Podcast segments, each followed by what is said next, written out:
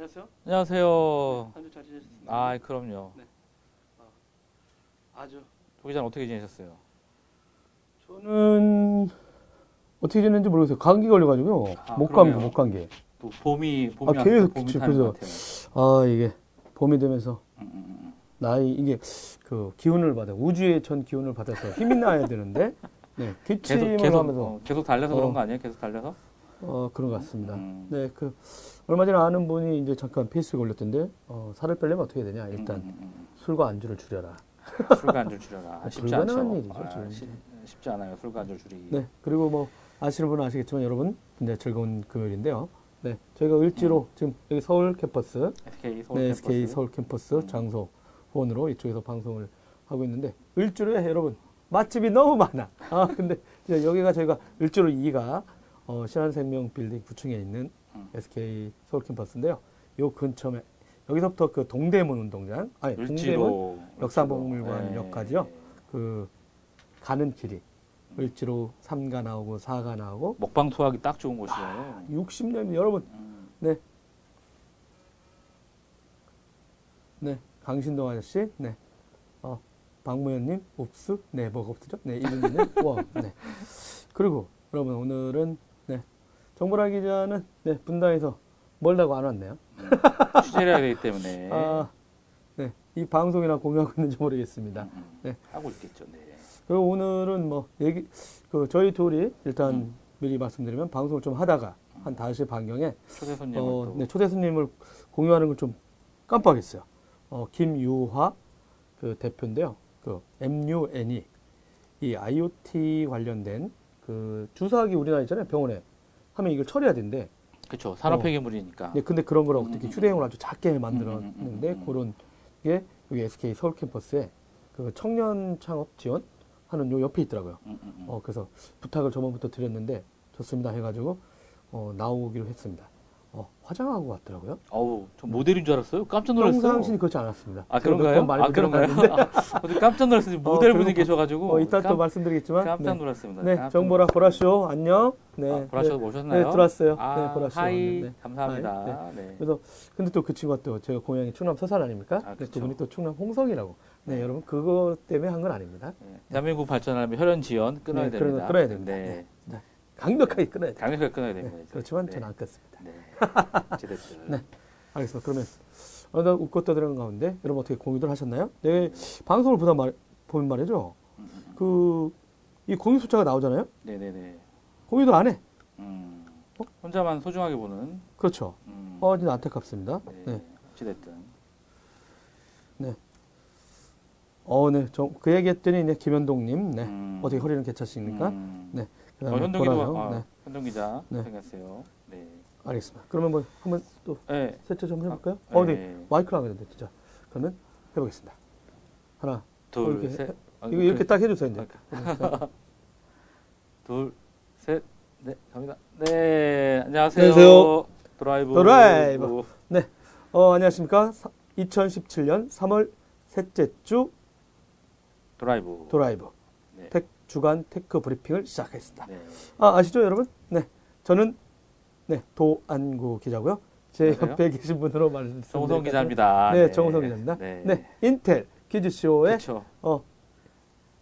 한국에서 1등으로 뽑혔다가 싱가포르에 가서 1등을 했던. 그리고 거기서 그 대회 1등하고 나서 그 대회는 없어져서 사라졌습니다. 영원한 퀴즈 대회 1등으로 기록되고 있는 하드웨어 랩 정우성 기자를 모셔봤습니다.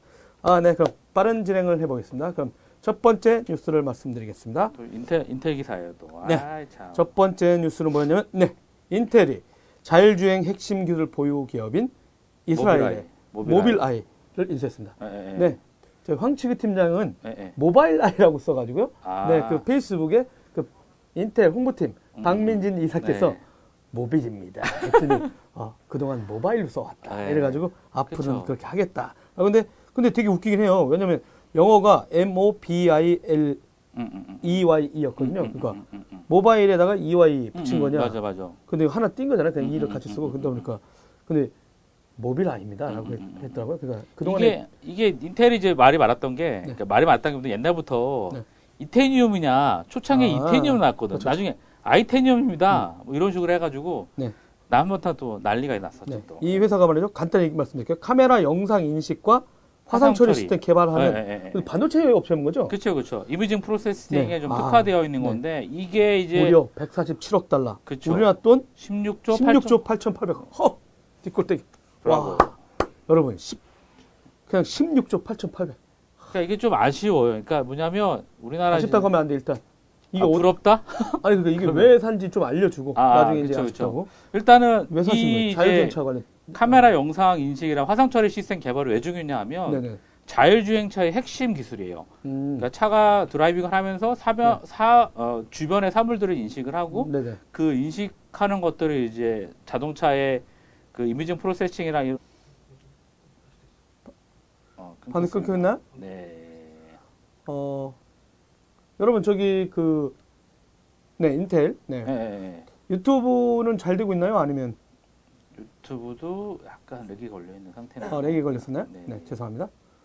자꾸 렉이 걸린 것 같은데 지금 잘 나오나? 잠깐만. 네, 죄송합니다. 근데 인텔. 근데 이 회사가 아까 말한 대로 BMW하고도 일을 했었고요. 그렇죠, 그렇죠. 그 다음에 어디랑? 테슬라도 예전에 했었잖아요. 아, 그렇죠, 그렇죠. 근데 지금은 테슬라랑 결별. 네, 결별한 상태고. 또 국내 기업도 SK랑 SKT랑 또 이제 같이 하고 있잖아요. 그러니까 이거 되게 웃겼던 게 여러분 이번에 그 스페인 바르셀로나에서 최근에 끝났던 그 이제 거기서 SK텔레콤이 완전 자율주행차 개발 파트너로 이스라엘 이미징 프로세싱 칩 개발업체인 모빌아이를 선택했다 했는데 이 프로젝트도 실제 인텔도 같이 하잖아요. SK텔레콤 친하니까. 그렇죠. 근데 그 파트너 중에 한 회사를 인텔이 아예 먹어버리고. 네. 아. 근데 요즘은 이제 인텔하고 SKT하고 되게 친하거든요. 맞아요. 그 5G라든가 나머지 뭐 NFV 같은 거, 네트워크 설비 가상화라든가 이런 거 하면서 되게 긴밀한 협력하고 있는 와중에 그럼 이런 식으로 이제 인텔이 이 모빌아이까지 먹었으면 SKT라든가 이런 데라고는 자율주행은 더 긴밀해질 수밖에 없겠네요. 그렇죠. 그러니까 일단은 SKT는 가장 유명한 또 맵도 갖고 있잖아요. T-map. 네. 아, T-map. 그렇죠. 그러니까 SKT의 전략은 T-map과 자율주행을 좀 연동을 시켜가지고 다른 뭔가 새로운 서비스를 개발하겠다는 게 계획이에요. 자율주행을 하려는 거 아니면 그쵸. 이거를 갖다가 자동차 업체랑 하고 싶어 하는 거예요? 같이 조인을 하고 싶은 거죠. 어찌됐든. SK는 또 나름 또 자동차 분야 쪽에 많이 갖고 있거든요. 그래서. 비포, 애프터마켓? 그쵸. 애프터마켓 시장에 많이 갖고 있고. 그 다음 완성차 출시 이후 시장. 그러니까 결국에는 지금 자율주행 차들을 갖고 있는 가장 큰 장점은 그 내부적인 어떤 인포테인먼트 그런 시스템들을 갖고 싶어 해요. 그래서 애플도 이제 뭐 카플레이를 갖고 있고 구글도 이제 그렇게 하고 있는데 어찌됐든 약간 합종연횡하는 상황이긴 하지만 그런 점에서도 이런 모빌아이 부분 쪽은 좀 약간 선도적인 업체이기도 하고 그래서 많은 관심을 갖고 있었는데. 근데 이게 BMW만 하는 게 아니라면서요? 자동차 업체 다 달려있죠. 엄청 많네요. 그러니까 자동차 업체들은 아날로그 어떻게 보면 아날로그 기업이잖아요. 그러니까 디지털에 대한 어떤 그런 인식이라든가 적용하는 부분이 되게 느려요. 그러니까 자동차에 갖고 있는 인포테인먼트 시스템들도 되게 좀 우리가 쓰고 있는 PC나 뭐 MP3 이런 거 보면 되게 좀 UI도 그렇고 좀 약간 좀 낮다라고 보는 게 일반적이거든요. 근데 모빌아이 자체는 일단은 뭐 그런 거 말고도 그런 이미지 프로세싱에 관련한 어떤 첨단 운전자 보조 시스템들이 있거든요. 그런 부분들도 있고 또 뭐 지도 소프트도 또 별도로 갖고 있고 뭐 BMW, 폭스, 혼다, 닛산 또 뭐 아우디, 푸조 다 연결이 되어 있다고 보면 돼요. 그러니까 거기에서 가장 중요한 게 결국엔 또 인텔이 또 헤게모니를 가져가지 않을까. 이렇게 된 이유는 일단은 그 자율주행차랑 관련된 소프트웨어 시장 규모가 2015년도에 약 30억 달러였어요. 3조? 그렇죠. 3조 4천억 정도죠. 근데 이제 3조 5천억, 4천억? 2025년 되면 약 960억 달러. 하나로 110조인 거죠. 얼마예요, 그럼? 40배 이상이 커지는 거잖아요. 그죠? 그걸 미리 선점한? 그렇죠. 40조고, 그리고 또 2035년, 10년 정도 뒤에 가면 그게 이제 330조 정도 규모로 크니까 이거는 뭐 선점 잘 한 거죠. 그러니까 옛날에 이제 저 16조 되는 금액이 너무 세지 않냐. 그렇죠. 1조면 살 거를. 아니, 왜냐면 좀 최근에 이슈가, 이거 그 잘 나가야 돼. 지금 그 자율주행뿐만 아니라 전기자동차의 대명사인 테슬라가 그 저번에 무슨 사고가 나서 그 이제 미국 무슨 국토안전국인가? 뭐 이렇게 얘기하다가 그래서 결별했다고 그랬잖아요. 그런 와중에 지금 인수를 한 거잖아요. 맞아요. 그러다 보니까, 이거 엄청 16조? 그렇죠. 이거 지금 16조. 8,800억이면 우리나라 돈 거의 17조인데 진짜 많이 준 거 아니냐? 그렇죠. 근데 형님이 보시기엔 정 기자님 참, 형님 죄송합니다 여러분. 330조 시장, 2035년에는 그런 자율주행차 관련된 소프트웨어라든가 서비스 시장이 무려 330조 정도 되니까 그거에 한 16조, 17조는 네. 껌이다. 껌인 거죠. 껌까지는 아니지. 인텔 그래서 네. 어찌됐든 간에 인텔 입장에서는 네. 약간 PC랑 이런 쪽 컴퓨팅 시장 좀 약간 줄어들고 있으니까 네네. 인텔의 반도체 기술과 저렇게 접목을 하면 네. 그러니까 그 개별적인 새로운 이제 자율주행 칩이 나오는 거죠.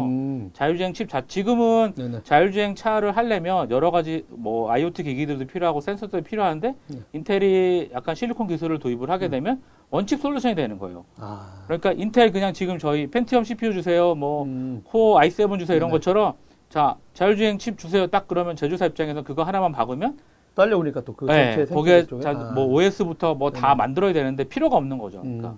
OS 다 알아서 다 업그레이드 다 되고 자동화 되고. 유럽에 있는 업체들이 이제 별도로 이제 모바일 그렇죠. 그 자동차용 관련된 운영체제 지향도 있거든요. 같이 그쵸, 연동하고 그쵸. 협력하면 반드시 반도체 업체들과 협력이 필요하니까. 그렇죠. 그리고 저희들이 아마 그 요 방송을 자주 보셨던 분들은 저희들이 이제 인텔에 관련돼서 정 기자님과 저가 했던 내용이 있거든요. 인텔이 그 엔비디아라는 경쟁회사 그래픽 카드 GPU 업체가 인공지능 분야에서 좀 또 치고 나가니까 이거에 대응하기 위해 가지고 그렇죠, 인공지능 시장에 2016년 작년이죠 8월에 실제는 그 딥러닝 관련 스타트업 너바나 시스템즈를 그때 3,900억에 인수했어요. 그리고 너바나도 사실은 스타트업이었거든요. 근데 이 회사도 실제 실리콘을 해요 반도체. 그래서 그때 이걸 인수하고 나서 저희들한테 뭐라고 했냐면 2020년 되면은 그 딥러닝 분야의 트레이닝 훈련시키는 쪽 파트가 무려 100배가 빨라질 거고 향후에는 자기네 메인 CPU 옆에 요 인공지능 딥러닝 관련을 옆에다 계속 붙일 거다. 그리고 그 여기가 슈퍼컴퓨터 칩도 하거든요. 그렇죠. 제온파이라고 했는데 고기랑 이런 것들이랑 계속 연동시키거나 아니면 하나로 코어에다 넣을지 모른다. 원코어에다 넣으려고 하나 했거든요. 그러니까 그거를 이렇게 주려고 하니까 인텔 입장에서는 경쟁이 많은데 이곳저곳에서 인텔 아성을 경쟁하려고 했는데 인공지능도 대응하고 지금 또 이제 자율주행도 대응하면서 계속해서 그 핵심인 반도체에는 계속 틀어지고 가겠다. 엄청납니다. 그리고 8월에는 그 너바나 인수한 다음에 9월에는 드론하고 가상현실 모비디우스 또 모비디우스라는 회사 또 인수했어요. 이 회사도 약간 그런 그래픽 처리라든가 이런 쪽 인공지능 관련된 이슈거든요. 그러니까 지금 엄청난 투자를 하고 있는데 쇼핑 가격이 진짜 허도독해요 그냥. 아니 뭐 샀다 하면 3,900원, 샀다 하면 16조. 와 엄청납니다. 이제 요 인텔의 요 행보 과연 어떻게 하는지 한번 지켜보면 좀 재밌을 것 같습니다. 맞아요. 네. 아, 두 번째 뉴스. 이건 뭐 안 해도 되는데 이제 우리가 또 여기랑 친하니까. 네. 그렇죠. 뭐. 네. 마이크로소프트 AI 신경망 기반 번역 및 자연어 처리 서비스 루이스의 한국어를 지원한다.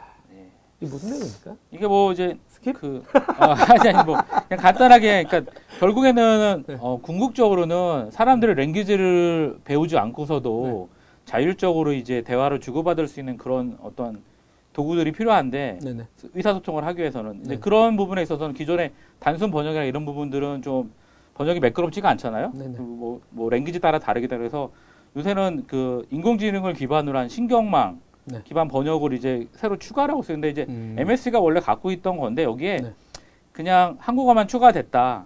이제 결국에는 이 부분들도 빅데이터에 관련된 부분인데요. 어쨌든 뭐 작년에 11월에 공개가 됐던 사항이고 그 번역기 자체가 그리고서 거기에 이제 영어, 독일어, 아랍어, 중국어, 일본어 등 10가지 정도가 지원이 됐는데 뭐 의미는 11번째로 국격에 맞게 11번째로 지원을 하게 됐다.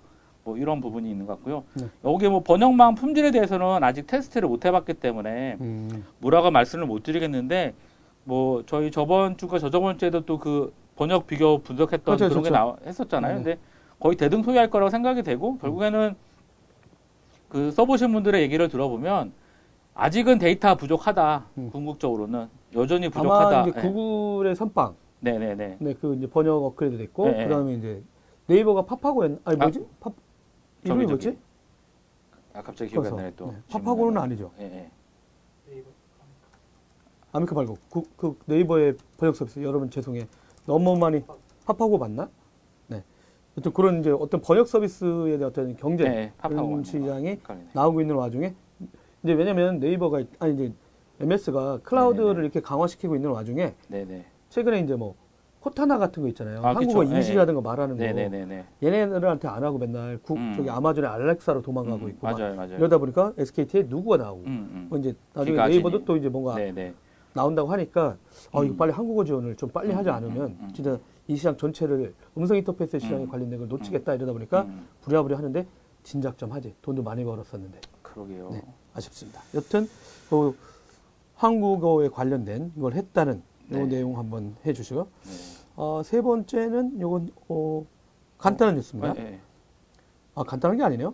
LG전자와 삼성전자가 차세대 먹거리인 전장산업, 자동차만하는 거죠? 그렇죠. 똑같아요. 아, 네. 그러니까 자동차의 전장산업 분야에 경쟁이 네, 불가피하다. 불가피하다. 네, 네. 네. 어떤 내용인지 다시 한번 그러면. 이게 일단은 자율주행 관련된 부분이 있는데 LG랑 이런 부분들은 좀 약간 먼저 했어요. 그러니까 벤츠에도 전장 부품들이 되게 많거든요. 네네. 예전에 그 아날로그 계기판들이 다 디지털라이징이 되어 있고 거기에 들어간 센서나 뭐 이런 부분들이 있어요. 그래서 그러니까 배터리도 네. 들어가고. 그렇죠, 그렇죠, 그렇죠. 그다음에 그 이름 다 알았었네. 밑에 막 배터리 깔고 위에다가 이제 그 LG는 그룹사 전체가 움직이잖아요. 그렇죠, 그렇죠, 그렇죠. 그래서 네.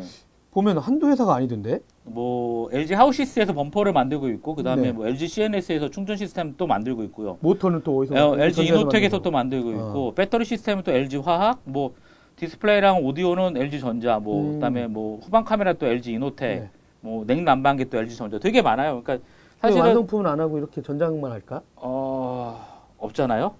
반도체가 없는 것처럼, D램이 없는 것처럼. 근데 사실은. 근데 이건 LG가 이렇게 앞섰는데 현대도 지금 옛날 뭐 엄청나게 이 시장에 들어오고 있잖아요. 모비스 쪽에서 원래 많이 했던 사항이죠. 하지만 그게 단순하게 그렇죠. 예, 예. 제조사들이 하기에 들어가기에는 영역이 네네. 좀 다른 것 같아요. 예, 이게 뭐 탑부터 다운까지 전부 다 이제 그 버티컬로 다 갖고 있어야 되는 부분이 있기 때문에 어찌됐든 그래서 삼성이랑 LG만 할 수 있는 국내에서는. 근데 LG는 꽤 오랜 시간을 이쪽에 대여했는데 삼성전자는 이제. 그쵸. 하만 인수를 삼성전자는 이제 하만을 인수를 하면서 이제 하겠다고 했던 부분이고요. 하만이 네네. 이제 사실은 될까 그랬는데 67%의 이제 주주 승인을 얻어갖게 이제 100%가 됐고. 이 회사가 이제, 전장 쪽에 유명해요? 이제 일단 하만 스피커 쪽에 되게 많이 유명을 하고 네네. 똑같이 이제 뭐 저희 보면 하만 카돈이라 그래서 네네. 자동차의 스피커 쪽에 많이 특화가 되어 있는 거죠. 그래서 뭐 그쪽에 이제 관련된 부분인데 어쨌든. 삼성에서는 이제 SDI랑 삼성전자랑 또 디스플레이들 같이 있거든요. 이런 부분에서 다 같이 있으니까 예. 차량에 들어가는 이제 AP 프로세서들도 같이 이제 할 거고 네. 또 그 연관해 가지고 그 자동차에 보면 HUD라 그래 가지고 차창에 이렇게 보여주는 인포메이션들이 있어요. 뭐 차창 앞에 유리창 차 유리에 좌회전, 우회전, 뭐 네네. 속도, 위치 이런 것도 표시가 되는데 네. 그런 쪽으로 또 이제 또 디스플레이 공부를 하고 그 디스플레이가 네. SDI는 뭐 당연히 전기차용 배터리 공급을 하고 있거든요. 그래서 일단 삼성전자 측의 얘기서는 뭐 하만하고 오디오랑 이제 가전이랑 이런 쪽에 네. 스피커랑 이런 게 TV가 이제 되게 대형화되면서 오디오 시스템이 많이 중요해지고 있잖아요. 네. 그런 부분에서는 좀 약간 차별화가 될 것 같고 또 그런 커넥티드카 부분에 있어서도 뭐 그런 하만의 어떤 기술력을 같이 좀 모아서 삼성전자만의 고유의 색깔로 빚어낼 거다 이런 얘기를 하고 있어요. 그래서 좀 기대가 되고 LG전자 이제 이런 쪽 시장에 중국 애들이 더 많이 우리나라 기업이 보시기에 LG는 이제 GM하고도 워낙 강력히 오랫동안 해왔잖아요. 그럼 삼성전자가 후발주자로 볼 수 있나요? 후발주자? 근데 후발주자긴 하지만 사실은 삼성 입장에서는 그거 우리가 안 먹어도 돼. 이런 생각이었거든요. 굳이 그것까지 해야 되나? 이런 거죠. 예.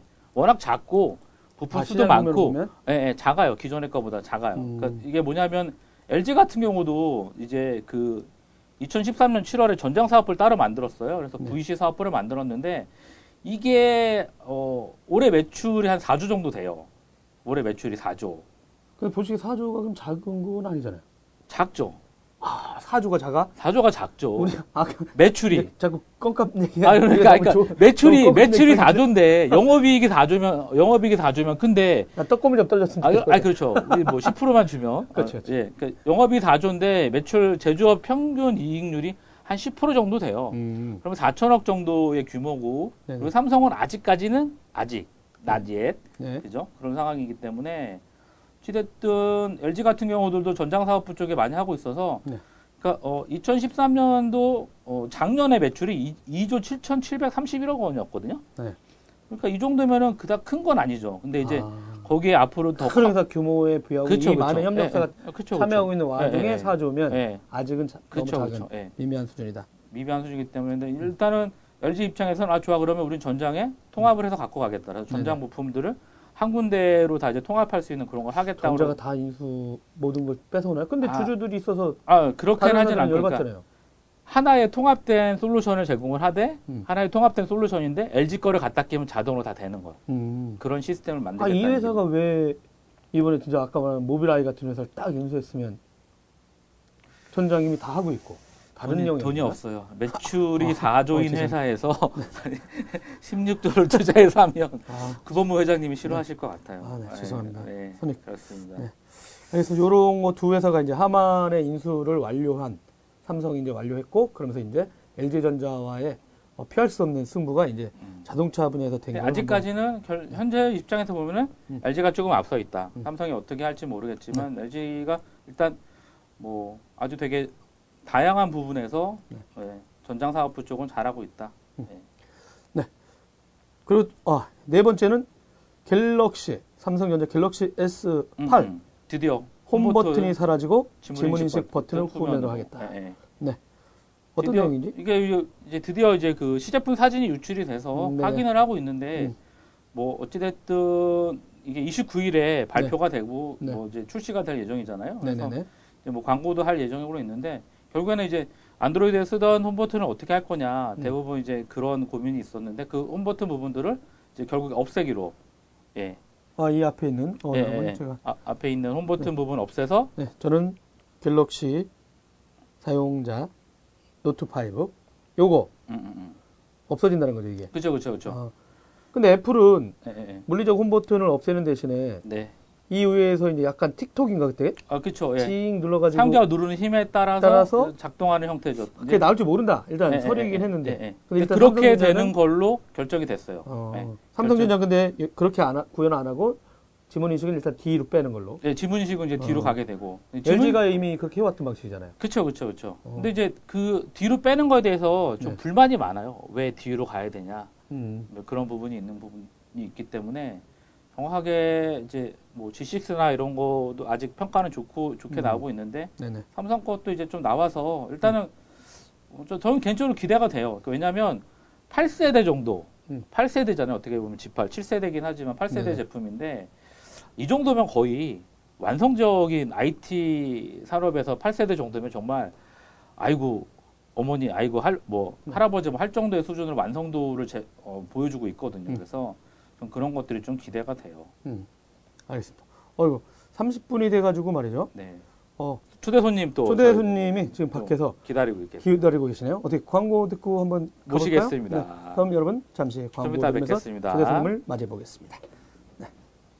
됐나요?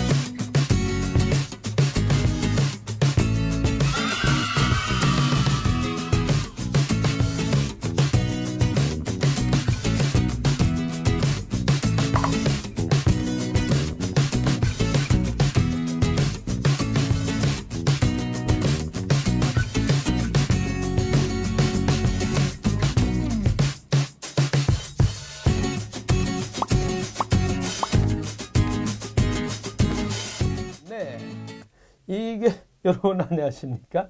네, 호성이 형하고 같이 일했는데 저희들이 튕겨나가고, 네, 다른 분이 뿅 나타났습니다. 네, 저의 몸의 반, 키는 저보다 더 큰 것 같습니다. 그래서 저는 일어서지 않겠습니다.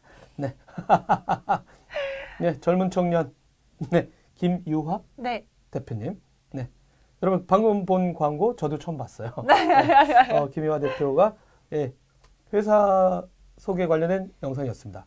근데 여러분들한테 설명도 안 드리고 일단 뿅 하고 나타났네. 네, 간단한 자기소개 부탁드리겠습니다. 저 카메라 보고 얘기하시죠. 네, 안녕하세요. 주사기를 안전하게 처리하는 기계를 개발하고 있는 이제 주식회사 뮤네 대표 김유화입니다. 뮤은? 네, 뮤은이요. 무슨 뜻입니까? 이뮨이 이제 MUN이잖아요. 그래서 거기서 잘 몰라, 영어 안 돼. 천천히 얘기해. 천천히. 네, 그래서 이뮨에서 IM을 이제 빼고 뮨 이제 남아서, 왜 옛날에 나이키 광고 보시면은 뭐 I'm possible, impossible 뭐 이런 거 했잖아요. 네. 그런 것처럼 I'm MUNE 이제 우리가 하면 이제 굉장히 위생적이고 깨끗한 병원이 된다. 네. 이런 느낌으로 뮤은이라고 하게 되었습니다. 제가 이제 여름되지만 못 알아봤어요. 진짜 방송한다니까 진짜 되게 제 입장에 고마워. 저는 준비 하나도 안 하고 왔는데, 이런데 포샷이 이런 거 하나도 없었는데, 네, 이렇게 화장을 하고 오시고. 아유. 이 주사기 처리하는 회사. 네. 지금 졸업을 하신 거고? 네, 2월에 졸업. 2월에 졸업하셨고, 지금 몇 명이 이 회사에?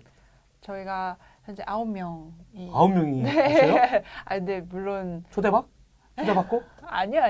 다들 뭐야? 그냥 이제 같이 모였던 게, 네, 수업에서 6명 모여서 시작했던 게 이제 이거에 관심 가지고. 학생 때 뭔가, 네, 창업 동아리 같은 건가요? 네. 그래서 아직 수업 시간이었어요, 아니면? 수업 시작의 시간에서 시작을 했어요. 그 무슨 수업? 그러니까 창업 동아리 같은 거? 학교에서, 네네, 이제 공대 수업 중에. 공돌이에요? 이런, 죄송합니다. 비슷한 느낌이라고 공돌이? 생각하시면 돼요. 저는 정확하게는 이제 실내 건축학과인데, 이제 공대 수업 중에, 네, 각 단과대라든지 다른 과에 이제 학생들도 와서 수업을 들을 수 있는 게 있어요. 그래서 여기서 이제 하나의 뭔가 솔루션을 찾아내는 제품을 하는 거예요. 네네. 그래서 저희는 이제 주사기 관련해서 간호사들이 힘들고 환자들이 힘들고 이런 걸 해결해보는 제품을 만들자 해서 이제 만들게 되었던 거죠. 보통은 요즘 보면 이제 학생들 나오는 그 보면, 어저께도 그 웹툰에 보면 협업하면은 맨날 배 아파요, 늦었어요, 미안해요 한 사람한테 밀어놨던데, 이 팀은 6명이 되게 협업을 잘했나 보네요. 저희도 되게 놀랐어요. 사실, 네, 처음 만난 사람들이었거든요. 네. 그러니까 교수님이 이제 랜덤으로 최대한 과가 섞이게 해줘야지 하고서 경영 하나, 뭐 기계 하나, 뭐 이런 식으로 이제 넣고 만들어 주셨는데, 그러고서 만나서 하는데 다들 아이디어도 너무 넘치고 열정도 많고, 그리고 제가 열심히 굴렸죠. 근데 그 많은 아이템들 중에 왜 그 주사기 처리하는 쪽에 관심이 있었어요? 사실 처음에 저희도 그게 될 줄 몰랐어요. 저는 그래서 간호학과나 아니면 뭐 약간 그쪽에 관련돼 있었나? 전혀요. 저희 간호학과 아무도 없었거든요. 네네. 근데 저희도 처음에는 현대인은 화를 풀어주는 게 제일 중요해. 그러면서 화를 푸는 기계를 만들자! 막 이랬었어요. 막 이렇게 때려 부시는 기계를 만들자! 막 이런 거. 근데 이제 그렇게 하니까 너무 범위가 넓잖아요. 교수님 얼굴 올려놓고. 막 그런 거죠. 네. 그래서 너무 범위가 넓으니까, 그럼 누가 제일 스트레스를 많이 받을까 했는데, 간호사들이 사실 굉장히 조사하다 보니까? 네, 스트레스가 많잖아요. 그래서 그 사람들의 이제 문제를 해결해 주자 하면서 이제 나오게 된 거였죠. 근데 그러다 보니까 그분들한테 또 이제 하다 보니까 그분들이 뭘로 스트레스 받나 또 막 또 들어가 보니까 이런 일 때문에 스트레스 받았고. 그러니까 정확히는 이제 그 스트레스를 받는 게 뭐가 있을까 보다가 이제 뉴스를 검색하는데 의료 관련해서 제일 최근 뉴스가 그거였어요. 막 이제 주사기에 의한 C형 간염이 또 발생한다더라, 이런 식의. 네, 검색에 맨 위에 있어서 그냥 얻어걸린 거죠. 네, 그렇죠. 그냥 신문을 펴는데 재사용 문제가 있다더라. 그래서 간호사한테 물어봤죠. 그래서 재사용 하는 거 이런 거 문제라고 생각해? 라고 하니까 그 간호사 친구 언니가 화를 내더라고요. 대체 내가 왜 80원짜리 하는 주사기를 재사용하고 있겠냐고, 내가 그렇게 양심 없는 사람으로 보이냐고. 그러면서 이제 화를 내는 거예요. 없어 보여요? 우리는 그런데 시골 사람들은 없어 보여요.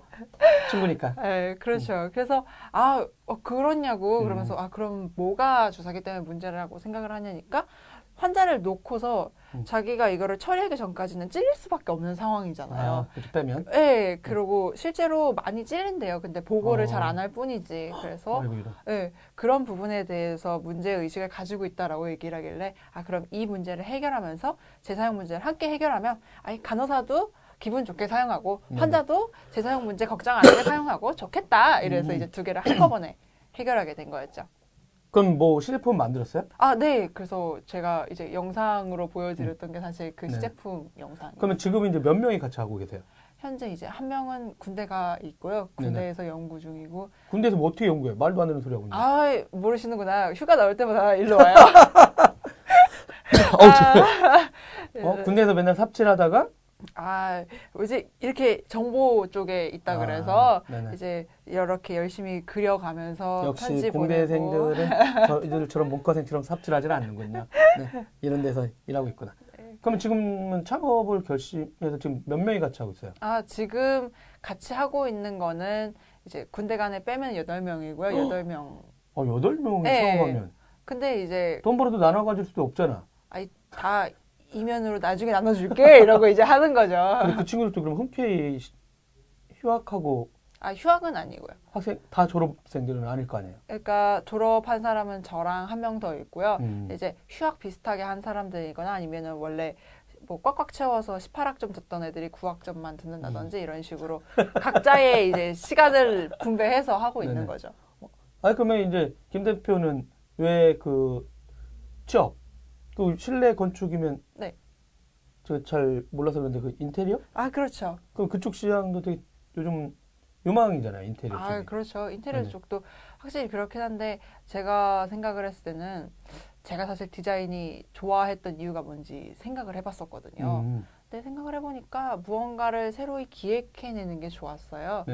근데 디자인으로 무언가를 기획하게 되려면 제가 굉장히 실력을 많이 쌓아야 되고 한 10년 이상 그거보다 지금 창업을 할 수 있을 때 무언가 기획을 해보는 이런 걸 쌓아보자 그러면 나중에 제가 디자인을 했을 때 또 이럴 수 있지만 뭐 또 이런 기획하는 거를 다른 방향으로도 넓혀갈 수 있는 거잖아요. 그래서 이쪽 창업을 하게 되었어요. 홍성에 아파트가 많지 않아서 그런 거 아닙니까? 아유. 충청도 홍성 아가씨입니다. 아 그렇죠. 또 이제 내포에 아파트가 많이 생기고 있죠. 여러분 홍성이 어딘지 모르시면 안희정 충남도지사, 충청남도 도지사가 대전에서 거기가 직할치 되면서 얘네 나가 이래가지고 홍성으로 이사 갔어요. 네, 그래서 갑자기 그 김좌진 장군이 그 동네인가? 아, 네 맞아요. 그 옆에가 저희 동네예요, 서산. 네. 근데 아 그러면 옛날부터 창업을 생각하셨어요? 아니면 이거 하다가 아, 꼭 창업을 해야겠다 생각이 드셨어요? 정확히는 이제 저희 단과대에서 50주년으로 뭔가 컨퍼런스 같은 거를 했어요. 근데 미래에 관련된 컨퍼런스였는데 그때 생각을 한 게 아 내가 여기서 뭔가 회사에 들어가서 일을 하면 물론 배우는 게 있겠지만 20년 이상 과연 먹고 살 수 있을까라는 생각이 먹고 살 수 있어요. 그러니까 뭐 20년까지는 가능하겠지만 그 이후는 그 이후도 가능해. 뭐 그럴 수 있죠. 하여튼 그런 생각이 들면서 여기서 멈추면 안 되겠다 하면서 그럼 내가 기획 관련해서 해보는 걸 하자. 창업이 그런데 해보면 내가 그 이후를 뭐 60세 이후, 정년퇴직 이후 뭐 이런 때에도 창업을 계속 할 수 있다 이런 느낌이 드니까 네 제가 배웠으니까 또 할 수 있겠다 이런 생각이 들어서 해봐야겠다 마음 먹었던 게 3년 전이네요. 아 근데 이제 시제품 만드셨잖아요. 네. 그럼 이게 이제 진짜 그 뭐 병원이라든가 어디 팔로도 해야 될 뿐더러 가격 아니면 이제 주문이 있으면 이거 뭐 금액도 해야 되잖아요. 아, 그렇죠. 그 다음에 또 이런 거 보면은 그 가격하고 이런 거는 어떻게 해결해요? 사실 대략 얼마 정도 생각하세요? 사실 저희는 영업도 해야 되잖아요. 아 그렇죠. 영업을 해야 되는 거 아시면서 가격을 물어보시면 안 되는 거 아니에요?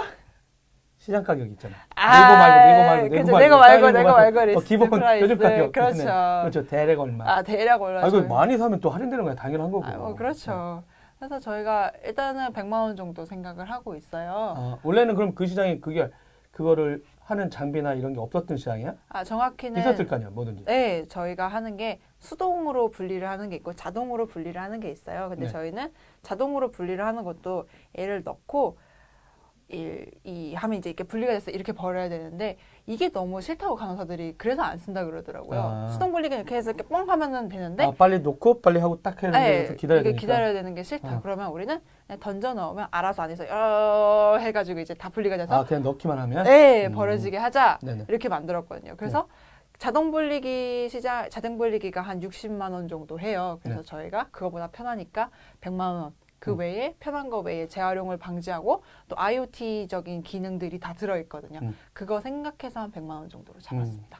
저는 그게 자동이 60만 원 해요. 그래서 이런 거 해가지고 저희 거기에 맞춰서 할 줄 알았더니 40만 원이 뛰었거든요. 아 그렇죠. 아니 저희도 기능이 있는데.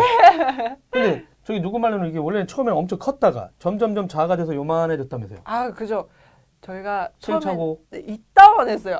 학교에서 처음 만들었을 때는. 그리고 못 모르고 이제 저희가 그게 거의 400만 원 들어서 만들었거든요. 아 그럼 각자 각출? 아니요, 저희가 이제 지원금을 따내서 했었죠. 오. 이제 SK에서 해주는 지원금이라든지 뭐 이런 거 이렇게 떼서 학교도 내고 학교에서 이제 해가지고 했는데 그게 저희가 못 모를 때여서 처음부터 되게 비싼 껍데기를 만들었어요. 그 껍데기만 250만 원이 들었거든요. 아. 그래서 지금은 좀 많이 배워서 그렇게 안 만들고 한 번 할 때마다 디자인 툴로 막 미리 만들어 놓고 별로 테스트 다 해볼 수도 있잖아요. 근데 제 경험상 그것도 달라요. 눈으로 보는 거하고 디자인으로 보는 거하고. 그렇죠. 일단 디자인으로 해놓은 거. 다써 같은 좋은 거 안 써봤구나. 아예. 다써 소개시켜줘야지. 아유 솔리드웍스 저희가 이제 막 해도. 아 솔리드웍스도 알겠네. 솔리드웍스 슬라이드 뭐 디자인이니까. 저희 기계과가 다 걔네들은 그걸로 배우니까요. 그렇죠. 그런 거 하는 거 보고 하면은. 우리 기계 담당 욕하는 것 같아서 말하면 안 될 것 같은데. 괜찮아요. 안 봐. 그죠. 저희 기계 담당이 열심히 시뮬레이션 돌려서 이제 해서 만들었어요. 근데 안 돌아가더라고요. 안 잘리더라고요. 그걸 한 12번을 했는데 안 돼서 안 되겠다. 설계 자체를 전부 갈아엎어 해가지고 만든 적도 있고. 아 그러면 진짜 그거는 뭐 아이디어가 떠올랐는데 일단 IoT 장비를 하다 보니까 하드웨어를 만들어야 되니까. 생각지 않았던 비용? 그게 계속 들었겠네요, 진짜. 그죠. 뭐, 계속해서 뭐, 예를 들어서, 이걸로 하면은 안 돼서 여기다가 뭐, 기어를 더 달아야겠어. 그럼 기어 구매해야 되고, 이런 거죠. 뭐야? 방송 중단은 또 뭐야? 네, 페이스북엔 잘 되고 있습니다. 근데, 이따가 페이스북에 대해서, 이따 얘기 좀 해야겠어요. 이런 이유가 있어. 우리 문제가 아니라요. 요즘 이상해졌거든요. 페이스북이요. 방송 자체가요. 잠시만요.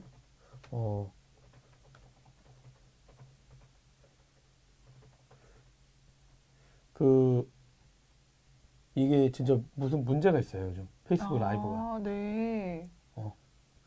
고래 싸움에 새우등이 우리 터지고 있어.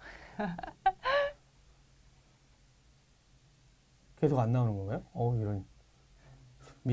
미모의 학생이 나왔는데. 네. 유튜브로 들어오세요. 일단. 좀 기다려야 되나? 저희들은 그냥 할 건 하죠. 어차피. 네. 그러면 수익 모델은 그러면 지금 제품이 다 완성이 됐어요? 지금, V6까지 완성했고요. V7은. 그러니까 버전? 네, 버전 6까지 완성했고요. 버전 7은 이제 정말 병원에 들어갈 수 있는 형태로 나올 언제요? 예정이에요. 4월 말에요. 아, 거의 다. 그래도 요즘 바쁘시군요. 사실 제가 화장 너무 오랜만에 했어요.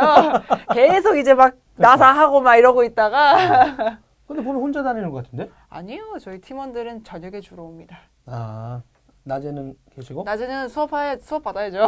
그러면 만약에 제품이 나왔어요? 그럼 이제 그건 누가 팔러 다니는 거예요? 저희 팀원들이죠.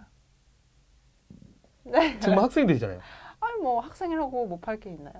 근데 이제 그 영업의 문턱은 좀 다르잖아요. 병원들은. 물론 그렇죠. 그래서 이제 저희로서는 병원 입장에서 보면은 뭐 안정적인 공급이라든가 그 만약에 진짜 주문했을 때 그 물량만큼 맞출 수 있냐 뭐 그런 걸 계속 물어보잖아요. 스타트업이 시도하는 거 말고라도. 그렇죠. 진짜 되게 그런 건 어떻게 제품 만드는 거 말고의 또 현실적인 문제잖아요. 그렇죠.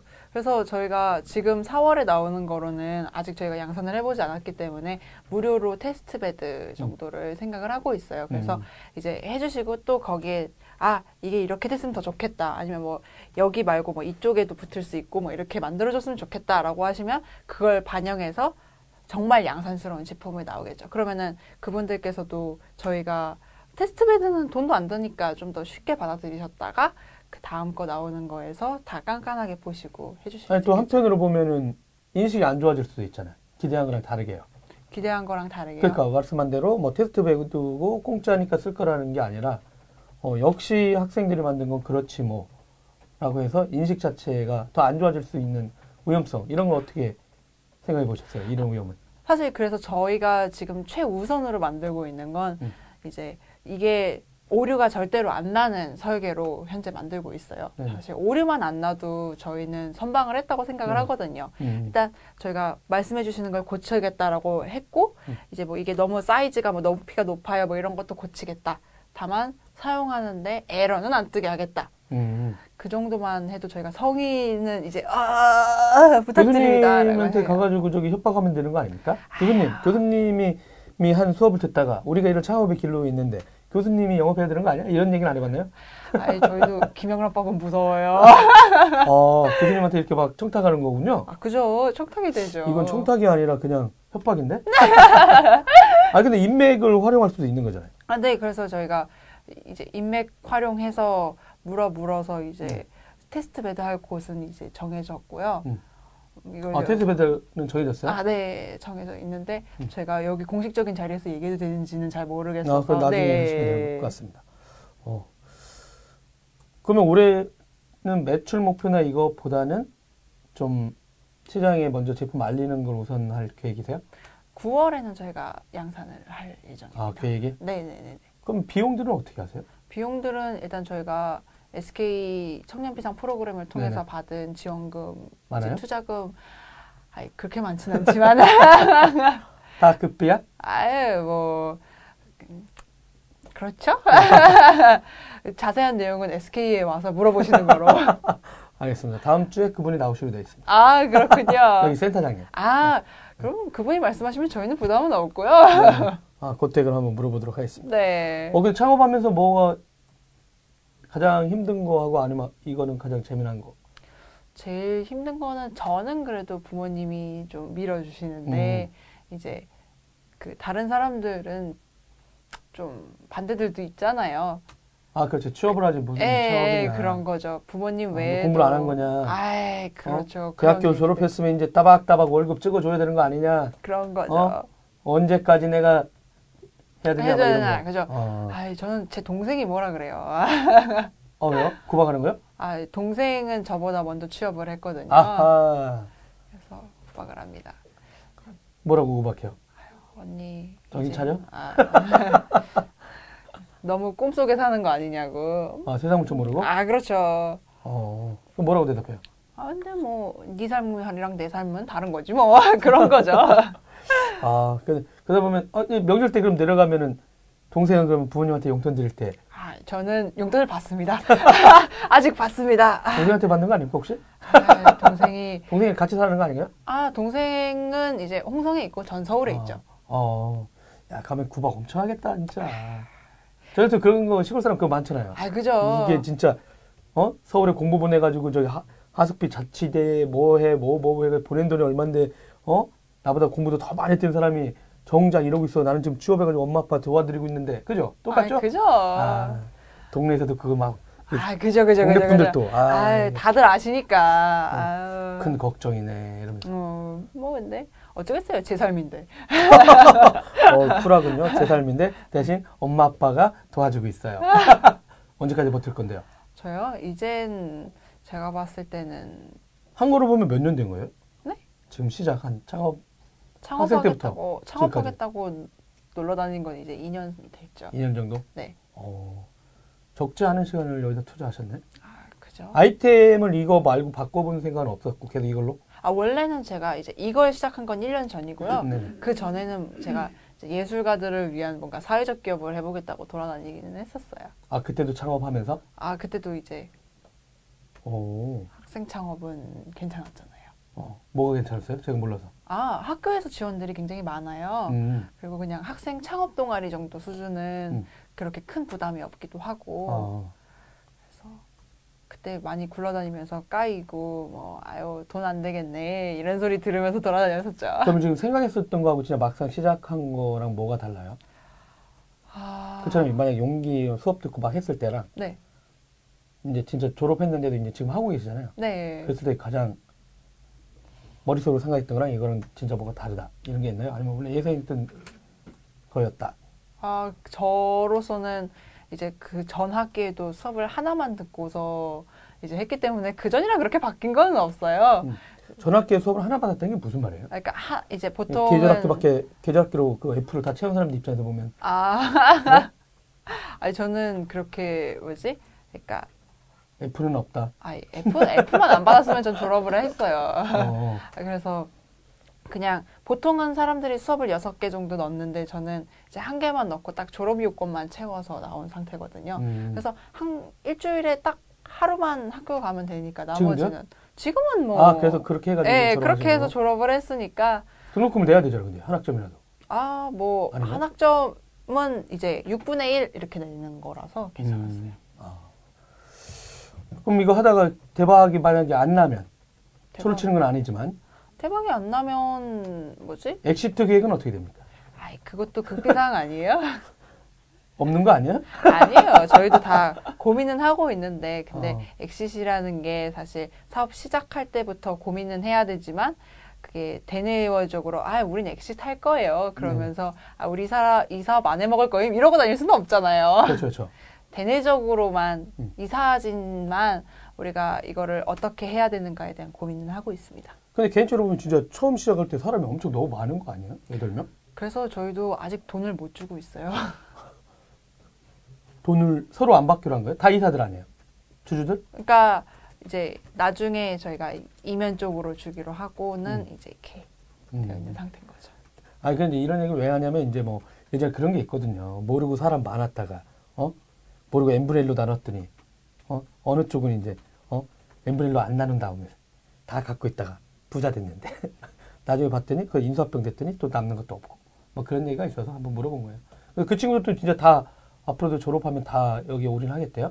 저희가 매주 만날 거 아니에요? 최소 3년에서 5년 여기다 박을 사람들만 들어오라 그랬어요. 그러다도 나가는데? 아니 뭐 근데 그거 컨트롤은 제가 잘 해줘야죠. 계속해서 비전을 제시를 해주고 그 친구들이 내가 여기서 있는 게 너무 어이없고 가치 없는 일이다라고 생각하는 게 아니라 여기 있는 게 내가 취업을 하는 것보다 훨씬 더 많이 배우고 훨씬 더 경험을 쌓고 또 훨씬 더 나를 성장시키는 그런 일일 거다라고 생각하게 만드는 게 제 일인 것 같아요. 그럼 이제 그 대표도 하면서 이것도 하고 쉽지 않겠네요. 아직 잠은 몇 시간 자요? 잠은요? 잘 때는 스트레스는 풀어야죠. 잠은 잡니다. 그럼 4월 달에 시제품이 완성되고 그러면 또 한번 구경할 수 있겠네요? 아, 그렇죠. 이번에 있는 거 그러면 금형이나 이걸 어디서 떠주는 거예요? 정확히는 금형으로 하는 거 말고 CNC 가공으로 네네네. 저희가 이번에는 해볼 거예요. 그래서 이제 한두 개 만드는 거는 CNC를 깎는 게 훨씬 싸기 그렇죠, 때문에 그렇죠. 네, 그렇습니다. 그럼 이제 그 데우는 거 보고 대량 생산할 때는 금액 때문에 나고. 네, 그렇죠. 네, 요런 거는 저기 황치규 첨단 그 잡지 쪽에서. 여기 을지로에도 그런 회사들 많잖아요. 아, 그렇죠. 여기에서 오히려 그럼 이 근처 돌아다니면서 사장님들하고도 많이 만날 수도 있겠네요. 아, 저희 여기서 하다가 시제품 시작소 있어서 만들지만 또 없는 기계들이 있잖아요. 네네. 그러면은 바로 나가서. 이제 그러면 여기 을지로 2가에서 저기 동대문 역사박물관 그 역 사이에 엄청 많은 멋진 분들이 되게 많아요. 그죠? 예, 예. 어디 많이 돌아다녀 보셨죠? 아, 그럼요. 그리고 이제 기계과 애들도 자기네들 졸업 작품 할 때 다 여기 와서 아저씨들 찾아다니고 있어요. 그럼 그분들이 그러겠네. 설계도나 가져와. 아니, 설계도도 안 받아서 그냥 뭐 할 건데. 뭐 할 건데. 뭐 그 생각이 있는지 모르겠지만 이런 거 나오면요. 중국은 바로 따라해요. 그죠? 아니, 그런 인프라가 돼 있잖아요. 만약에 괜찮은 쌈박한 거 나왔다. 근데 그런 거는 생각해 본 적 있어요? 사실 그 사람들이 따라왔어. 만약에 아이디어 했고 잘 나왔어. 그 사람들은 그 인프라 더 많고 대량 생산으로 쫙 해가 더 가격을 더 싸게 쫙 뿌려. 그 생각은 해보셨어요? 그래서 저희가 생각한 건 이제 제품으로 승부를 하는 게 아니라 서비스로 승부를 해야 된다고 생각을 했어요. 그래서 서비스는 어떤 거예요? 저희가 이제 IoT 기기잖아요. 네네. 이제 저희가 주사기를 종류별로 다 데이터를 체크를 해줄 수가 있어요. 그래서 예를 들어서 그냥 주사기를 뭐 10cc짜리를 나는 오늘 20개 사용했고 20cc짜리는 10개 사용했고 그걸 몇 시에 사용했고 누가 사용했고 언제 누구한테 사용했고 이런 것까지 데이터를 저희가 수집을 해서 그럼 간단한 거잖아요. 근데 그거를 수집을 한 다음에 이제 이걸 어떻게 활용하느냐 그 알고리즘 자체는 사실 굉장히 특허로도 보안이 이렇게 이제 보장이라고 해야 되죠. 그게 되게 강하고 그거를 바탕으로 저희가 병원들한테 어떤 가치 있는 정보를 줄 수 있는지 그런 것들은 사실은 이제 저희가 선두 주자이니만큼 장점이 있다고 생각을 해요. 근데 선뜻 아니 왜냐면 이제 창업을 하니까 이제 궁금해서 그런 거예요.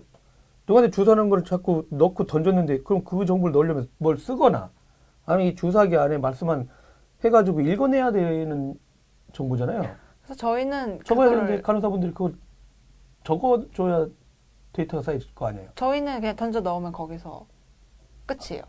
그러니까 주사기에 뭐가 있는 거예요? 주사기, 그러니까 이 주사기 안에 이제 이게 액체가 얼마나 남아 있는지라든지 그때에 이제 간호사가 어떤 환자에게 차팅을 했었는지 뭐 이런 것들의 시간적인 것들을 다 고려를 해서 이제 이게 무슨 주사기인지를 판단하게 하는 병원 거죠. 시스템하고도 연동돼야 된다는 얘기인데. 그렇죠. 아 이게 또 그게 쉽지 않은데. 아 이게 너무 재밌긴 한데 한편으로 이제 왜냐면 이제 선입견이 있거든요. 그죠. 은행에 있는 그 인프라 만드는 아저씨들 그렇게 API 연동시켜 주세요. 그러니까 나가. 대부분 그런 분들이 많아. 그럼요. 이게 어디 와서 이런 걸 붙여달라는 거야? 환자정보인데라든가. 네. 그런 것도 있잖아요. 그렇죠. 환자정보라든가 이런 걸 어떻게 저는 벤더들한테 줄 수 있냐 이런 얘기도 있고. 그러면 그래서 이제 바로 이제 그것까지 가는 게 아니라 가장 기본적이고 부담 없는 정보부터 시작을 해서 이제 저희가 이제 제공을 해야 되는 거죠. 그러고서 이거가 유용하셨죠? 그 다음에 이렇게도 될 수 있어요. 하고서 이제 계속 발전시켜 나가야 된다고 생각합니다. 그럼 제품군은 일단 하나 100만 원짜리? 네. 하나 일단 되는 거에 우리는 하고? 이걸 하고, 다음 저희의 개발 목표는 사실 그 무빙 널스 스테이션이라고 생각을 해요. 네네. 사실 간호사를 편하게 해주려면 간호사들이 너스 스테이션에 가서 이제 약도 막 이렇게 하고 해서 환자한테 와가지고 이렇게 하잖아요. 이걸 왔다 갔다를 줄여줄 수 있게 끌고 다니는 카트 자체가 너스 스테이션이 될 수 있게 만들어야 된다고 생각을 해요. 그래서 저희 제품도 이제 거기에 붙여서 그런 것들을 도와주고. 그럼 아예 들고 다니거나 밀고 다니거나. 네, 거기에 붙여져 있거든요. 보신 것처럼. 그래서 그런 것처럼 이제 부착함으로써 카트가 굉장히 스마트해 지는 제품들을 이제 추가적으로 개발하려고 하고 있습니다. 이러시다가 로봇까지 가겠는데? 그럴 수도 있어요. AI로. 그죠? 쭉 따라와서, 네. 쭉 따라와서, 다음 환자 누구야? 그러면은, 누구십니다. 이렇게 알려주고 막. 이렇게. 알겠습니다. 이거 오늘 재밌게 이렇게 했었는데, 네. 출연 전에 나왔던 영상이 제품입니다. 네. 나중에 사업시장인 것이 참 어려운 일인데 대단하시네요라고, 저기, 이길버트 이준님 감사합니다. MBN이라고 하는 것 같습니다. 그러면 진짜 뭐 다음에 한번 또 제품 나오면 4월 언제예요? 4월 말? 네. 다음 달? 네. 지금 바쁘겠네 그러면. 지금 그래서 저기서 저 부품 깎다가 나왔어요. 알겠습니다. 진짜 멋진 작품 나오면 그때 한번 다시 모시는 걸로 하겠습니다. 네. 그러면 고맙습니다. 오늘 이렇게 바쁘신데 나오셔가지고. 네. 감사합니다. 좋은 작품 나오기를 제가 기대하겠습니다. 감사합니다. 네.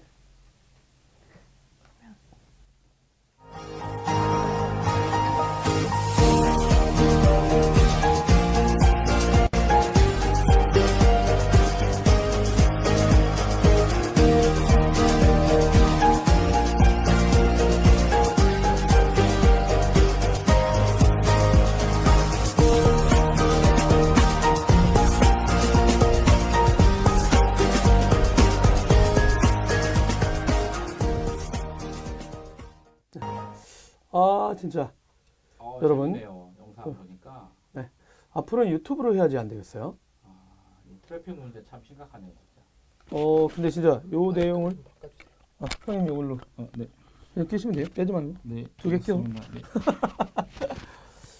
여러분 잠깐만요. 그러면 제가 유튜브 거를 다시 한번 광고를 공유를 좀 해야 되겠네요. 앞으로 유튜브로 해야지 안 되겠는데 진짜 이런 불상사가 근데. 공유하고 말씀드릴게요. 제가 어저께 그 정보원으로부터 되게 무지막지한 얘기를 들었는데요. 진짜 오늘 진짜 그 일이 발생했네요. 근데 되게 웃겨. 제가 아까 제 걸 공유했는데 방송에 공유도 안 됐어요. 유튜브가 다 뜨는 이유가 있겠죠? 이게 왜 아틱이 나오지? 라이브? 라이브라 그런가? 아닙니다. 링크를 찍어주시면 됩니다. 이게 링크거든요, 라이브. 안타깝네요. 안 되네. 여튼, 그 시청자분들이 작게 있더라도, 아직도 계속 저렇게 뜨고 있나요? 네. 일단 방송을 저희들을 하시죠. 이게 페이스북 내용인데요. 네네. 페이스북 내용. 뭐야. 나가기? 네. 페이스북 영상 트래픽 때문에 난리가 났다 그러죠? IDC에서. 네, 해외 국제망. 네. 25%가 지금 페이스북, 유튜브, 아니 페이스북 트래픽이 차지하고 있어서 통신사들이 지금 초비상. 네네네. 근데 이게 그 유튜브 확인을 해봐야 됩니다. 여러분 약간 지금 이제 그런 루머 아닌 루머로 받아들이면 좋을 것 같은데요. 지금 통신사한테 우리는 네트워크 트래픽 비용 못 주겠다. 그러면 지금 이제 해외에 있으면 우리나라 트래픽이 그쪽 가서 이제 방송을 시청해야 되는 거죠. 지금 해외에 있는 서버에 접속을 해서 보게 되면 그 우리나라는 이제 이동 그 통신사 간에 해외 통신사라고 국내 통신사들 사이에 망이용 대가라는 게 있거든요. 산정을 하게 돼요. 그랬더니 이제 해외 통신사한테 줘야 되는 거지. 엄청 비용. 페이스북 지금 라이브 때문에. 그러다 보니까 통신사들은 이런 트래픽을 처리하려고 엄청난 인프라를 투자했는데, 여러분 이번에 뭐 어떤 일이 됐든 광화문에서 엄청나게 많은 분들이 모여가지고 찬성이든 반대든 뭐 했을 때 영상들의 방송이 스마트폰으로 찍었을 때 깔끔하게 나갔잖아요. 그렇죠. 요런 LTE 버전에서는 무조건 처리하는데 그 뒷단에 유선 네트워크가 받아주거든요, 지금. 맞아요. 네, 근데 거기도 엄청난 트래픽인데 근데 무선에서 오는 걸 하여간 보여주겠다는 거예요. 네, 유선망으로 다 처리가 되니까. 근데 이제 문제는 그거조차도 뒤로 안전적으로 보내놨는데 이 트래픽, 페이스북의 영상 트래픽이 엄청 늘어나다 보니까 그러니까 그런 거죠. 만약에 16차선이다. 근데 이게 갑자기 8차선 이상을 10차선. 점유하니까 그럼 기존에 여기 돌아다녔던 다 작게 기존 되는 거죠. 트래픽들은 물론 꽉 차서 돌아다닌 건 아니지만 지금 영향을 받고 있는 거죠. 그러다 보니까 이렇게 해서 자꾸 이용자들한테 페이스북이 불만을 제기하게 해가지고 이 통사들이 왜 그러냐라고 하려고 하는 건지 아니면 통신사가 인위적으로 지금 방송이 안 나오게 하는 건 아니라고 얘기를 하고 있거든요. 네네네. 근데 우리나라 이 전례가 있다고 얘기를 하더라고요. 구글 유튜브 같은 경우가 통신사 인프라한테 제대로 돈이나 비용을 주지 않는 적이 없죠. 거예요. 그래서 싫어하죠. 네. 그리고 세금 문제도 이제 나왔었고, 그쵸. 네, 근데 우리나라에서 영상 서비스하는 네이버라든가 다음이라든가 아프리카라든가 파노라 TV 같은 이런 회사들은 그 통신사들한테 망 사용료라든가 많이 내고 있다는 거죠. 그러면 우리나라 업체들은 영상 서비스 할 때 엄청난 비용을 지금 내고서 하고 있는데 해외 사업자들은 그렇죠. 구글 유튜브는 거의 헐값 내지는 엄청난 저비용을 갖고 하고 있고 근데 그거를 페이스북이 아니까 우리도 유튜브처럼 해줘요. 막 이런 식인 거 아니냐. 그래서 첫 단추를 잘못 꼈다가 지금 두 번째한테도 당하는 거 아니냐 이런 얘기 나오고 있는데 요거는 한번 저희들이 좀 취재를 해봐가지고 한번 해보도록 하겠습니다. 그러면 아주 심각한 문제인 것 같습니다. 그래서 빠른 시간 안에 유튜브로 도망가든가 해야지 안 되겠네요. 진짜. 네. 다음 뉴스는? 다음 뉴스는 제게 지금 노트북에 나가서 나가나요? 네, 배터리 배터리가 없어서 여기까지 나갔죠? 네. 그래요.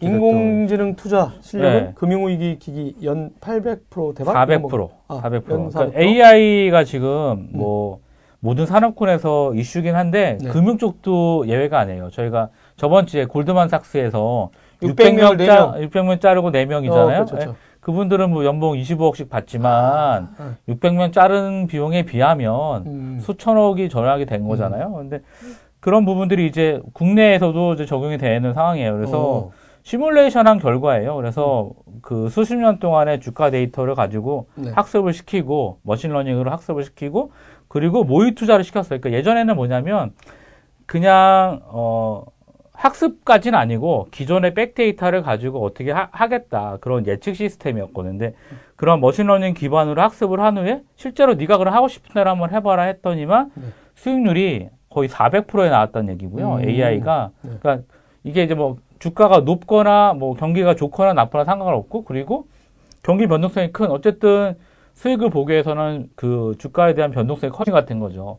뭐 9.11 사태라든가 2008년에 났던 그런 위기 시절인데, 그런 시기에 이런, 그 시기에는 사실은 이런 게 없었죠.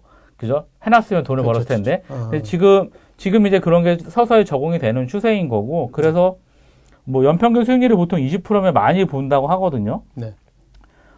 근데 이게 이제 해외에서 이제 S&P 500이랑 이런 종목들을 가지고 했었는데, 같은 동일한 기간에 했을 때에 비하면, 연평균 그 일반 시장 평균의 수익률은 뭐 17%에서 9% 정도 사이였고요. 네. 반면에 그 AI가 했던 것들은 99%, 73%. 예. 예전에도 진짜 주가를 맞추거나 이거 한다는 거는. 그렇죠. 진짜 신의 영역이죠. 예, 인공지능 갖고 잘못 들어갔다가 이제 개피 보는 거 아니냐. 예. 이런데 보시기에도 가능성이 있다고 보시는 거예요? 아니면? 실제로 이걸 쓰고 있는 곳들이 있어요. 근데 이제 문제는 뭐냐면, 해외 프로랑 국내 프로랑 약간 좀 다르게 좀 네네. 그런 부분이 조금 있는데, 일단 국내 했던 것들은 좀 많이 망했어요. 이게 많이 망한 게 뭐냐면, 국내에는 선물이랑 옵션 같은 이런 상품이 들어가게 되면, 그러니까 이건 제도가 문제인 거죠. 손실 나는 부분에 있어서 그거를 구매자가 다 해야 되니까, 내가 제 금액이 제가 100억을 가지고 투자를 했는데 손실이 마이너스 500억이 났어요. 그죠? 그러면 100억 빼고 그럼 마이너스 400억이 난 거잖아요. 네네. 마이너스 400억을 다 물어줘야 돼요. 빚을 내서라도 채무인 거죠. 그런데 해외는 빚지는데 그것도 다 그렇죠. 해외에는 내가 100억이 있어서 100억이 날렸으면 끝이에요. 마이너스 400이 났더라도. 그러니까 그래서 예전에 이러면 안 되는데. 모기업 잘못했다가 그렇죠. 예, 맞아요. 적자 그 상품 샀다가 퀀텀 트레이딩. 예. 그래서 날라간 거예요. 그러니까 그게 되게 잘못된 건데, 그러니까 제도가 잘못됐는데, 그러니까 이게 왜 중요하냐면, 프로그램을 하거나 할 때 해지 전략이 중요해요. 해지 전략이 중요한데, 해지 전략이 뭐야? 피해를 입었을 때 피하가는 거? 그러니까 위험을 줄일 건가에 대한 부분인데, 지금 국내에서 주식하는 분들이 손해를 보는 이유는 주식을 해요. 근데 주식에 손해를 난 걸 어떻게 합니까? 보험 드는 것처럼 해지하시는 이런 식으로 설명을 해요. 근데 그게 보험처럼 해지가 되는 상품이 아니고, 내가 낸 금액 이상으로 더 많은 손실을 초래하게 되는 거죠. 이게 옵션이라든가 선물 옵션이라든가 이런 부분들인데, 요즘은 그렇게 되면은 내가 주식에서 10% 손해를 봤어요. 주식에서 10% 손해 봤는데, 네. 선물 옵션에서 10%의 손해를 리커버리 하거나, 그 상품에 가입하거나 다시? 그렇게 하면 돼야 되는데, 10%의 손실이 아니고 100%, 200%, 300% 손실이 나요. 그래서 이건 해지 전략이 아니죠. 근데 해외는 뭐냐면 균일하게 해지 전략을 짜려고 수가 있어요. 내가 플러스 1이면 맞춰서 그러니까 해지는, 제가 생각하는 해지는 동등 해지여야 돼요. 내가 1을 해지한다 그러면 똑같이 1을 해지를 해야 되는데, 물론 금액상의 차이가 있지만 그런 부분들이 좀 차이가 있거든요. 그래서 뭐 해외로 가시는 해외에 투자를 하시는 분들도 있긴 한데, 그런 부분 때문에 일단은 그 해외랑 국내랑 좀 수익률이 차이가 나는 거고. 근데 이게 지금처럼 많이 인공지능들을 서로 이렇게 다 하면 인공지능끼리 트레이드 갖고 싸우겠네. 그렇죠. 그래서 이제 그걸 이제 퀀텀 트레이딩이라고 그러는데, 0.001초에 대한 어떤 네트워크망도 빨라야 되고 빨리 연산을 해야 돼요. 그래서 뭐 우리나라로 치면 단타라고 얘기해놨는데, 단타보다 더 빠른 초단타? 그렇죠. 울트라 초단타죠. 이제 그런 식으로 거래를 하는데, 이게 이제 문제가 국내는 아까 얘기한 그런 제한 사항들이 조금 있어요. 근데 편하게 하고 싶으신 분들은 그걸 하셔도 돼요. 그러니까 저희가 한 3년 정도의 백데이터를 조사를 해보니까 트레이딩 있었단 말이야. 그렇죠. 그냥 있었죠. 네. 유튜브도 이제 멈췄나요? 컴퓨터가요? 지금 상관없나요? 네. 수신대기 좀. 네. PC의 문제였나요? 제조업 신화. 네. KT&G 영업이익률 44%. 비밀은 흡연자의 호주머니. 이거 뭐죠? 일단은 그 제조업, 저희 일반적으로 알수 있는 제조업 그 영업이익률이 뭐죠? 몇 프로 정도 될 거라 생각하세요? 제조업이요? 네. 10%? 그쵸. 예. 10% 이내에요. 그러니까 이게 영업이익률이 뭔지는 아시죠? 그러니까 물건을 팔아서 파는데 원가하고 판매 관리비를 빼고 남은 거를 이익을 영업이익이라고 해요. 네네. 근데 제조업이익이 보통 10% 정도밖에 안 되거든요. 근데 국내 기업 중에 무려 44%인 영업이익률을 보여주는 기업이 있어요. 근데 뭐 예전에 공기업에 다 민영화된 거잖아요. 그렇죠. 그렇긴 하지만 여전히 거의 다 근데 이제 하고 싶은 얘기는 뭐 어찌됐든 간에 영업이익률이 발생을 하는 게 일단은 그 기업을 이제 말씀드리면 KT&G고요. 그러니까 뭐 IT 기업은 아닌데 여기가 이제 왜 이익을 보냐 하면 뭐 삼성전자랑 비교를 하면 일단 3배 정도 수준의 영업이익률이에요. 그리고 그리고 그 일반적으로 영업이익 담배값 떼서 그런 거 아니에요? 그렇죠. 이제 세금 구조 이제 그런 부분이 있는데 뭐 담배 한 갑을 이제 KT&G는 4,500원이죠. 자기가 잘한 거보다는 그쵸, 그 담배값 인상. 네네네. 그렇죠. 예. 정부의 땅 짓고 헤엄치기네. 그렇죠. 정부의 40%를 내는데도 불구하고 네네. 영업이익률이 저렇게 되니 40% 넘으니까 이게 문제가 되는 거고요. 그러니까 제가 드리고 싶은 얘기는 뭐냐면 딴 게 아니고 KT&G는 담배 판매를 규제 산업으로 정의를 해서 규제를 받고 있어요. 테크 브리핑인데 KT&G를 왜 가졌어? 자, 일단 광고나 판촉을 할 수가 없어요. 그래서 마케팅 비용이 거의 안 나가죠. 아, 그렇네요. 그렇죠. 담배 광고 거의 안 나가요. 아, 그렇죠. 근데 제가 드리고 싶은 얘기는 여기서부터예요. 통신업체들의 경우 매출액의 30%가 마케팅 비용으로 나가요. 아, 일부러 KT&G를 얘기하신 이유가 그렇죠. 이통사들을 깔리고? 네, 이통사들을 얘기를 하고 싶은 거예요. 왜냐하면 그러니까 단통법으로 단말기 규제를 하는 이런 부분보다는 네네. 저는 제가 예전부터 얘기 들었잖아요. 마케팅 제한을 해라. 왜 이통사들은 제한을 안 하냐. 그러기 때문에 뭐 기본료라든가 가입비라든가 이런 부분 다 생겨서 쓰고 있는 거잖아요. 네. 그러니까 정확하게 뭐 시장을 좀 공정하게 좀 하려고 그러면 기업들이 뭐 LGT나 뭐 LG텔레콤이나 뭐 SKT나 마찬가지지만 돈이 없는 게 아니거든요. 요금 인하 여력 충분히 있습니다. 영업이익률 매 분기마다 2조씩이고 1년 지나면 8조, 10조인 그런 기업들한테 말이 안 되는 거죠. 그러니까 그렇게 하면서 결국에는 그 아까 얘기한 그 영업이익률, 마케팅 비용을 지불하지 않으니까 보조금 비용 지불하지 않으니까 그렇게 되는 거고요. 네네. 네. 저 또 왜 이걸 했나 했더니 이통사들이 나빠. 아, 그렇죠. 네. 네. 네. 꾸준히 항상 강조하시는 네, 그 내용입니다. 다음에 요거로 할까요? 아니면 네, 뭐 편하신 대로 하시죠, 뭐. 네. 잠시만요. 뒤로 가볼까요? 요거 마지막 뉴스. 네, 네이버? 네네. 네이버 하시죠. 네이버. 아니 아까 네이버 글로벌 진출 여러분 따끈따끈한 뉴스인데요. YG에 총 1,000억 원을 투자합니다. 네. YG 엔터테인먼트와 YG 인베스트먼트 펀드에 네이버에서 1,000억 원을 투자해요. 그 뭐라고 했냐면 보도자료가 아까 금요일날 오전에 왔던 건데요. 역량 있는 음원 등의 엔터테인먼트 콘텐츠 발굴 그리고 글로벌 플랫폼과의 연계로 시너지를 기대한다. 오 진짜 이거 K-POP 트렌드 이끌고 YG 엔터테인먼트에 총 1,000억 투자한다고. 그래서 담당자한테 전화했더니 많은 기자들이 전화를 받아서 그런지 통화를 못했습니다. 근데 이쪽 박선영 VN 엔터 셀 리더가 뭐라고 했냐면 글로벌 플랫폼으로 발전하고 있는 V 라이브 등의 네이버 서비스와 YG의 전문적인 엔터테인먼트 콘텐츠가 글로벌 시장에서 시너지 효과를 발휘할 것으로 기대한다. 아 지금 V 라이브가 있는데 그쵸. 여기에 이 사람들의 콘텐츠를 태우려고 하는 거예요. 결국에는 이제 뭐 K 콘텐츠, K-팝이라든가 뭐 K 드라마 이런 쪽으로 네이버 플랜 쏘겠다는 양 대표님 축하드립니다. 아우. 그리고 진짜 그 많은 1,000억 투자인데 또 한편 하고 나왔어요. 네, 그러나 하고 요즘 한편 무서운 말이란 걸 알았다니까. 그러나 그렇게 무서운 말인지 처음 알았어요. 그래서 네이버는 웹 오리지널 콘텐츠에 900억 원, 오디오 콘텐츠에 300억. 지금 요즘 이제 팟캐스트 쪽이 좀 맞아요. 그래서 향후 5년간 국내 콘텐츠와 기술 분야에 총 5,000억 원 이상을 투자해 나갈 거다. 되게 웃기네요. 오리지널 콘텐츠에 900억, 오디오 콘텐츠에 300억이면 1,200억인데 5년간 5,000억 추가로 더 하겠죠. 여기에 왜 이렇게 콘텐츠 쪽 분야에 투자를 많이 할까? 결국에는 사실은 해외에 나가서 이렇게 봐도 애들이 우리나라의 어떤 드라마나 이런 것들이 뭐 시나리오랑 이런 부분들이 되게 많이 좋대요. 자기네들 입장에서는 좀 신선하기도 하고 그리고 되게 좀 발달돼 있어서 뭐 그런 부분이 장점이지 않을까 싶어요.